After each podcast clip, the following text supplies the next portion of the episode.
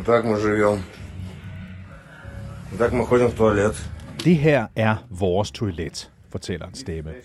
Låget bliver løftet på en tom, hvid plastikspand. Nede i spanden ligger der noget grumset, brunt vand. Kameraet bevæger sig væk fra det interimistiske toilet og filmer ud i det mørke rum, der kun er oplyst af en enkelt, sparsom og kølig elpære.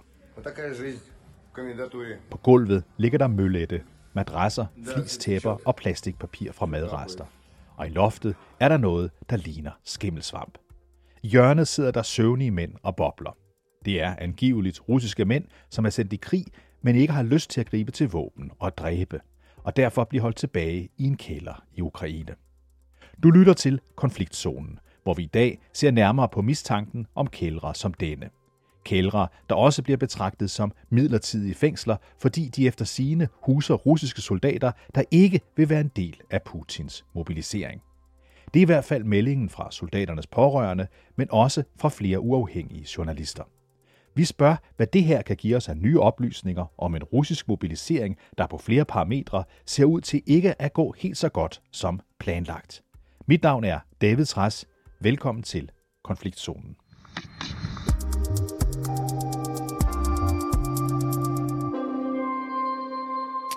Nu skal du møde Anastasia Chumakova. Hun er leder af Astra, der er en gruppe uafhængige russiske journalister. Og lige nu holder hun særligt øje med de russiske soldater, der altså angiveligt sidder fanget i mindst 7 kældre og andre midlertidige fængsler i Øst-Ukraine, fordi de ikke vil kæmpe i krigen længere. Там удерживали российских мобилизованных, обычных гражданских мужчин, которые были мобилизованы в рамках частичной мобилизации, которую начал Путин. De tilbageholdte fanger i kældrene er helt almindelige civile russere, som blev indkaldt til krigstjeneste, efter at Putin påbegyndte den delvise mobilisering. I begyndelsen deltog de i kampen i Ukraine, men efter noget tid nægtede de at kæmpe, da de egentlig ikke ønsker at deltage aktivt i krigen. Overraskende nok har flere af dem slet ikke skrevet under på officielle mobiliseringsdokumenter. Vi har vidnesbyrd for flere af fangerne, som bekræfter, at de fik at vide, at de bare skulle deltage i militærtræning. Men i stedet er det altså blevet sendt direkte til frontlinjen. Det er vildt, hvor meget folk stoler på de russiske myndigheder, på trods af, at de konstant bedrager folk.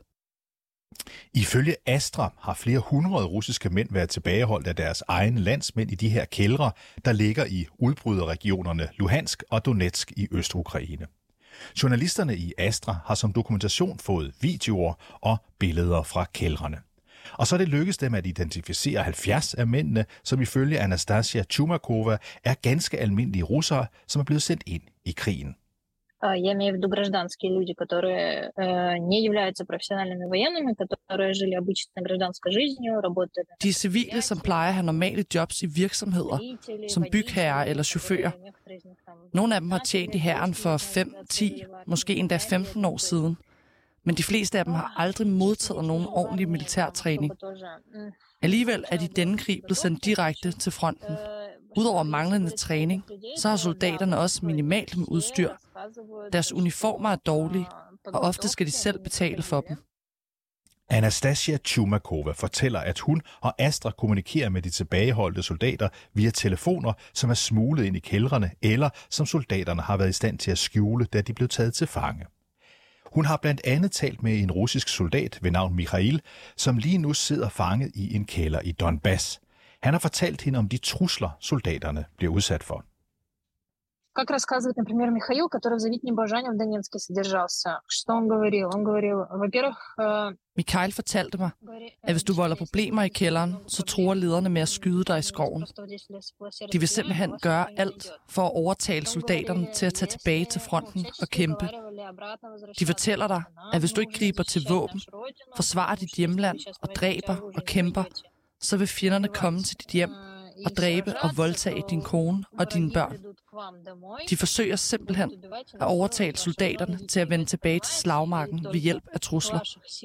Vil du redde din familie, så skal du kæmpe i krigen. Det er direkte manipulation. For uden de tilbageholdte soldater, så er Anastasia Chumakova også i løbende kontakt med soldaternes pårørende i Rusland.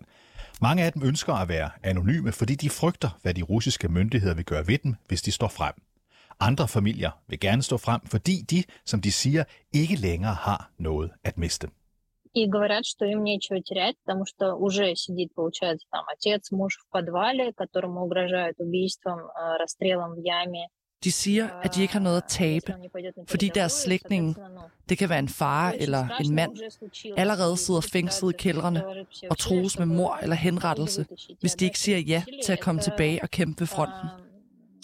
Der er allerede sket forfærdelige ting med de tilbageholdte fanger, og soldaterne vil gøre alt for at slippe fri. De pårørende har, ifølge Anastasia Chumakova, kontaktet de russiske myndigheder i kampen for at få deres mænd fri fra kældrene i det østlige Ukraine. Men indtil videre er det kun blevet til et enkelt svar fra en militær anklagemyndighed, som ifølge Astra anerkender, at soldaterne ikke har fået tilstrækkelig militærtræning. Til gengæld vil de ikke erkende, at der eksisterer kældre, hvor soldater bliver holdt fanget. Og derfor har Anastasia også selv forsøgt at kontakte den samme militærenhed. Jeg har forsøgt at tale med 2 ansatte i den her militærenhed i det østlige Rusland om de tilfangetagende soldater i kældrene. Jeg forsøgte at diskutere situationen med dem og spurgte dem, om de var klar over, at der altså var tale om ulovlig tilbageholdelse og fængsling. Til det svarede de, at jeg var inkompetent, at der var noget i vejen med mit hoved, at jeg talte nonsens. Og det, jeg sagde, var falskt. Anastasia Chumakova er ikke længere selv i Rusland. Hun driver journalistgruppen Astra fra et sted i udlandet. Ligesom soldaternes pårørende frygter hun nemlig, hvad de russiske myndigheder kan finde på at gøre ved hende, og derfor har hun nu som sagt forladt landet.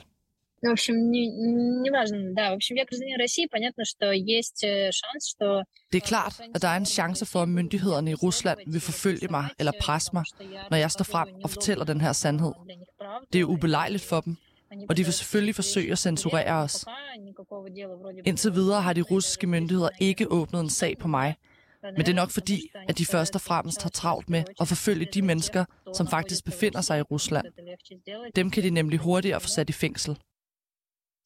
Flere uafhængige russiske medier mener, foruden Astra, at have kendskab til hundreder af russiske mænd, som har siddet fanget i kældre i Ukraine, fordi de nægtede at deltage i krigen. Det gælder blandt andet mediet Vertka og medieprojektet The Insider.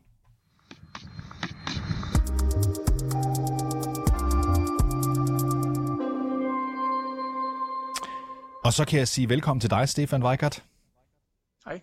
Du er dansk journalist i Ukraine, med fra Kramatorsk i det østlige Ukraine, og det er dig, der har talt i telefon med journalisten Anastasia Chumakova. Det er kun drypvise informationer, vi får om de her formodede kældre eller midlertidige fængsler, som de også bliver kaldt. Men foruden det, som Anastasia fortæller her, hvor meget ved vi så egentlig om dem, Stefan? Jamen, vi ved ikke frygteligt meget om dem. Altså, vi hører nogle forskellige ting fra forskellige kilder, blandt andet noget med, at det er bare altså, dårlige forhold, de er i. Det nævner Anastasia selvfølgelig også, men også noget med, at de kun får mad 1 gang om dagen. Og så skulle der til sydenlande også være en form for rotation omkring fanger imellem de her kælder, men det er lidt svært at vide helt vildt meget om, hvad der foregår, for det er selvfølgelig noget, som russerne måske ikke er interesseret i at få ud i offentligheden. Men Stefan, hvad siger russerne til selve den her anklage om, at de skulle tilbageholde deres egne mænd, fordi de ikke vil være en del af krigen? Jamen, de har ikke været ude og kommentere direkte på det her, som Anastasia her har fortalt, og som Astra har dækket her i de sidste uger. De har jo så hørt det her til Anastasia, som jeg også havde med her, altså at indirekte siger, at de ikke eksisterer. Men ellers er det ikke fordi, sådan at Rusland decideret går ind og snakker om den her anklage.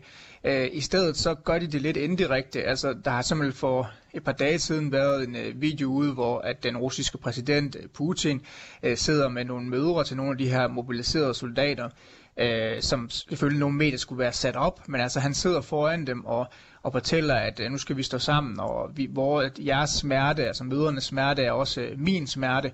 Så det er sådan lidt indirekte, at den her, hvad kan man sige, snak omkring, hvad der sker med de mobiliserede soldater, både det her med, at nogle af dem bliver taget til fange, men også det her med, at nogle af dem dør jo selvfølgelig i krigen, at det bliver sådan taget hånd om lidt indirekte på russisk måde, altså ved at sige, Vi skal stå sammen, vi skal være stærke, og det er sådan, det forfærdelige, der sker ude af fronten, det er også den russiske leders smerte, lige så meget som det er folks, altså møderne og soldaternes smerte. Hvad siger russerne sådan officielt, altså enten Putin eller hans kompaner på russisk tv? Hvad siger de til de her mænd, der ikke vil gå i krig? Hvad kalder de dem? Ja, altså på russisk stat-tv, der er jo forskellige programmer, hvor at, nogle af dem, der er sådan ret tæt på Putin, nogle af de såkaldte eksperter, diskuterer de her emner hver aften, og de er meget hårdere i forhold til de her soldater, som nægter at drage krig, altså de her mobiliserede russere. Det er noget med, at de kalder dem forrædere for landet, at de ikke forstår, hvad det handler om, at det her er en overlevelseskamp for moderlandet Rusland, og der ikke skal være nogen form for, de skal behandles med hård hånd, og de bliver sat ned på i det russiske samfund, i hvert fald i de her programmer, fordi de ikke gør deres pligt, som er at beskytte Rusland. Gør russerne noget for, at den her slags historier slet ikke kommer frem? Det er jo ikke noget med, der er åbenhed i forhold til, at du kommer ind og besøger sådan en kælder, for eksempel, bare i første omgang. Altså, så er det jo utroligt svært for journalister at arbejde i Rusland, og også de her områder, som er under russisk kontrol, hvor nogle af de her kældre skulle være. Og det er jo klart, at på den måde gør de noget for, at de ikke skal komme frem. Altså, det er jo ikke, Rusland er jo ikke et sted, hvor at kritiske stemmer er velkomne, og det gør det selvfølgelig enormt svært at få journalister der at dække de her ting, og det er også derfor, at for eksempel Anastasia, når hun med sit medie her dækker de her spørgsmål, jamen så er hun jo ikke i Rusland på det tidspunkt, fordi det vil være enormt farligt for hende. Det anslås, at de her uafhængige russiske medier, for eksempel Astra, de anslår, at flere hundrede russere har været tilbageholdt i kælder, som den vi hørte om her i begyndelsen af programmet. Hvis det nu er rigtigt, hvor stort et problem er det så for russernes invasion? Det er meget svært at sige, fordi vi skal jo huske på, at der er jo 100.000vis af russere, der er blevet mobiliseret. Så hvis det handler om nogle tusind eller måske nogle 100 russere, som nægter at følge den her ordre, så er det måske ikke det største problem isoleret set. Men det, som det måske sådan mere generelt viser, det er, at som også bliver pointeret både fra amerikanerne, britterne og også ukrainerne i forhold til krigen, er, at russerne har et stort problem med moralen, og det kan det her netop være et udtryk for. Altså for eksempel ukrainerne, de siger jo, at den største styrke for Ukraine i den her krig mod Rusland er, at ukrainerne ved, hvad de kæmper for, mens russerne har store problemer med at finde ud af, hvorfor pokker de egentlig er i krigen, altså den almindelige soldat. Så det her med, at der er nogen, der nægter at gå i krig, og vi har sat i sådan nogle kælder her i et eller andet omfang, kan jo ligesom være en indikator på det her, som mange andre snakker mere om, eksperter, altså at Rusland har store problemer med moralen og får folk, soldaterne til at gøre, hvad de skal. Kan du sige noget mere om det, Stefan? Altså det her med, at der måske er en fornemmelse, det er der jo i hvert fald, når vi lytter til britterne, når vi lytter til amerikanerne, der sådan udefra fortæller om, hvad de mener om russerne, så virker det som om, at de i hvert fald siger, at der er en manglende russisk opbakning, eller rettere sagt en faldende russisk opbakning til Putins krig. Hvad er din fornemmelse ud fra at følge det så tæt, som du gør? Ja, men det jeg kan drage på, det er nogle af de ting, som de ukrainske soldater, som jeg snakker med, fortæller. De fortæller jo altså forskellige historier, men for eksempel er der en, som har fortalt mig, at når de er helt ude ved fronten, og stormer de russiske positioner, jamen altså tit så finder de dem bare fordrukne, siddende omkring en eller anden form for bål, forsøger at holde deres varme og simpelthen ikke kæmper tilbage, eller simpelthen bare fordi de er så fulde, ikke er i stand til at kæmpe tilbage. De møder nogle af de her russiske soldater, hvor der ikke rigtig er nogen disciplin, hvor det virker som om, at de bare får ligesom prøver at overleve mere, end de prøver ligesom at kæmpe imod. Og der er andre ukrainske soldater, som siger, at de egentlig er overrasket over, hvor dårlige de russiske soldater er. Altså, jeg snakkede med en ukrainsk soldat, som sagde, at den eneste grund til, at Ukraine har jo nogensinde været i stand til at holde stand den her krig, er fordi, at de russiske soldater har været så dårligt trænet, og fordi, at de simpelthen enten ikke direkte er gået imod deres lederes ordre, men ligesom har prøvet at springe over, hvor gader er lavest, i forhold til ligesom at undgå at sætte sig selv i nogle farlige situationer, hvorimod en del af ukrainerne har haft en anden moral. Det er i hvert fald de ting, som jeg hører fra ukrainerne. Lad os lige blive ved den såkaldte russiske krigsmoral. For noget andet, som vi også har hørt flere gange, også fra dig, det er, at de russere, som deltager i krigen, de mangler udstyr og våben. Og nu går vi altså ind i en vinter, der tegner til at kunne blive sådan rigtig kold i Ukraine. Hvor længe kan russerne holde til, at mobiliseringen den jo tydeligvis ikke går som planlagt? Ja, det er det store spørgsmål, og det er det, som alle her i Ukraine stiller sig selv. Det er jo præcis, hvordan den her vinter kommer til at spille ud. Ukraine har også, har jeg hørt i det ukrainske militær, nogle folk snakker om, de også har problemer med noget af det her vinterudstyr. Der ved godt, at de meget i pressen virker som om, at ukrainerne er super klar på det her, men det er ikke tilfældet i alle enheder. Men det er klart, at de påpeger, at situationen er meget værre blandt de russiske soldater. Der er rapporter om, at de andre har fundet døde russiske soldater ude i positioner, som ser ud til at have døde af kulde, men det er stadig ikke noget, som kan blive bekræftet. Så det er ingen tvivl om, at det godt kan gå hen og blive et stort problem for russerne. Men i forhold til mobilisering, altså der har også været udmeldinger omkring, at Rusland forventer enormt store tab herover over vinteren. Det er ligesom er kalkuleret med på russernes side, at den her mobilisering ikke er et quick fix på en eller anden måde af situationen. Og det er jo svært at sige præcis, hvad der kommer næst i Rusland. Altså der er også snak om, at der måske kommer en yderligere mobilisering, så russerne ikke ser det som et kæmpe problem, hvis de mister en del af de her soldater nu, fordi de regner med, at de kan hive flere ind senere. Nu talte vi om, at mange siger, at det kan blive en rigtig kold vinter i Ukraine. Jeg er jo selv gammel Moskva-korrespondent, Stefan, så jeg ved godt, der kan blive koldt på de egne om vinteren. Men hvor koldt er det, og hvorfor er det en større ulempe for russerne end for ukrainerne? Jamen, det bliver rigtig, rigtig koldt. Altså, nu har jeg også dækket Øst-Ukraine her helt tilbage fra 2019, og lige nu her, hvor jeg er, så altså, der er ikke rigtig nogen opvarmning i husene her i Øst-Ukraine, men temperaturen er heldigvis ikke under frysepunktet endnu. Men altså, når vinteren rigtig sætter ind her om en måneds tid, altså, så kan den her i Øst-Ukraine komme ned på en minus 20 grader, når det er værst, og måske også en smule mere afhængig af, hvor hård vinteren bliver. Og det er selvfølgelig et kæmpe problem, hvis du ligger ude i en mudret skyttegrav, eller en frossen skyttegrav, altså hvor der ikke er noget varme, og hvor det med ligesom at skilte for meget med varme, altså for eksempel at lave for store bål og sådan nogle ting i sådan nogle områder, hvor også kan være noget for at opgive din position til din fjende. Så på den måde er det et stort problem i forhold til det her med varmen. Men det, som ukrainerne siger, det er, at de har bedre styr på det her, altså de får bedre udstyr, end russerne gør.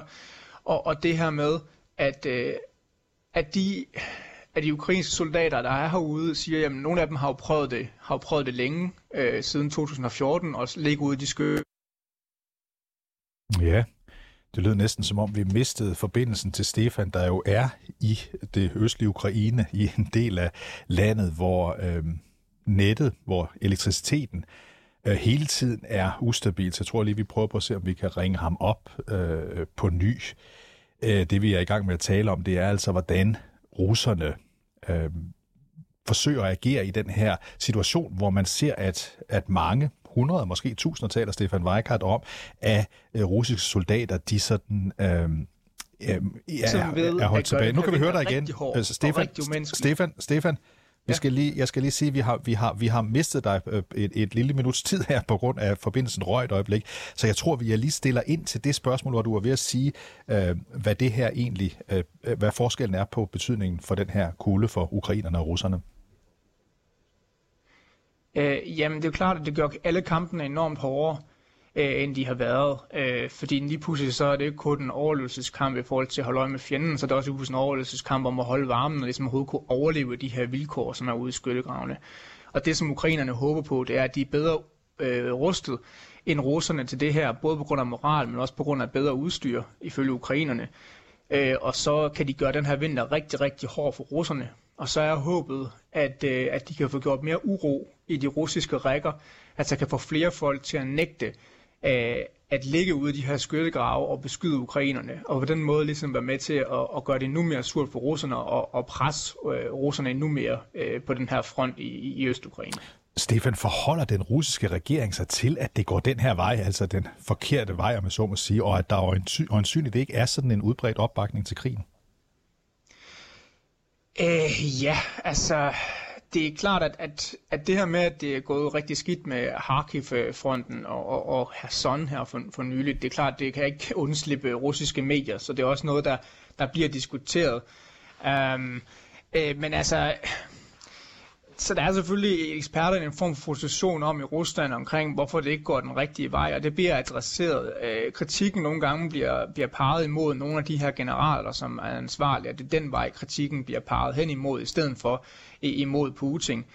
Men præcis hvor stor frustration jo er i Rusland, når det kommer ind på Putins kontor, og hvad han går og tænker, og hvad de øverste generaler går og tænker, det kan vi jo ikke rigtig vide noget om.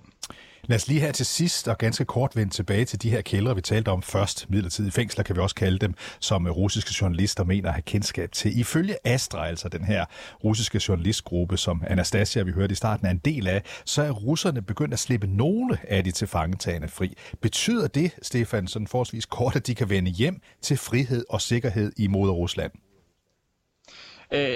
Nej, det gør det ikke. Altså det, som Astra blandt andet har pointeret, det er, at nogle af dem, der har fået lov til at forlade de her kælder, er nogen, som så har sagt ja til at arbejde gratis og gøre nogle ting for den russiske hær. Så det er jo sådan ligesom at sige, at okay, hvis du undgår at sidde i den her kælder, jamen, så kan du få lov til at gøre noget gratis arbejde et andet sted. Så det er jo ikke sådan en rigtig frihed og sikkerhed, kan man sige, de kan vende hjem til i den forstand. Og så er der også historier om generelt, at nogle af de her soldater forsvinder. Det er svært at vide præcis, hvor pålidelige sådan nogle meldinger er, men der er meget, meget stor usikkerhed om præcis, hvad der sker med de her soldater, som rent faktisk forlader de her kældre. Stefan Weichert, dansk journalist i Ukraine. Altid en fornøjelse, at du var med. Tak fordi du var med.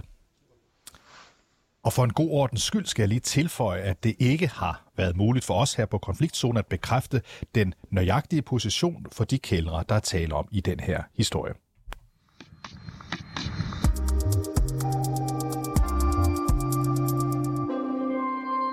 Du har lyttet til dagens afsnit af Konfliktzonen 24/7's udenrigsmagasin. Mit navn er David Trads.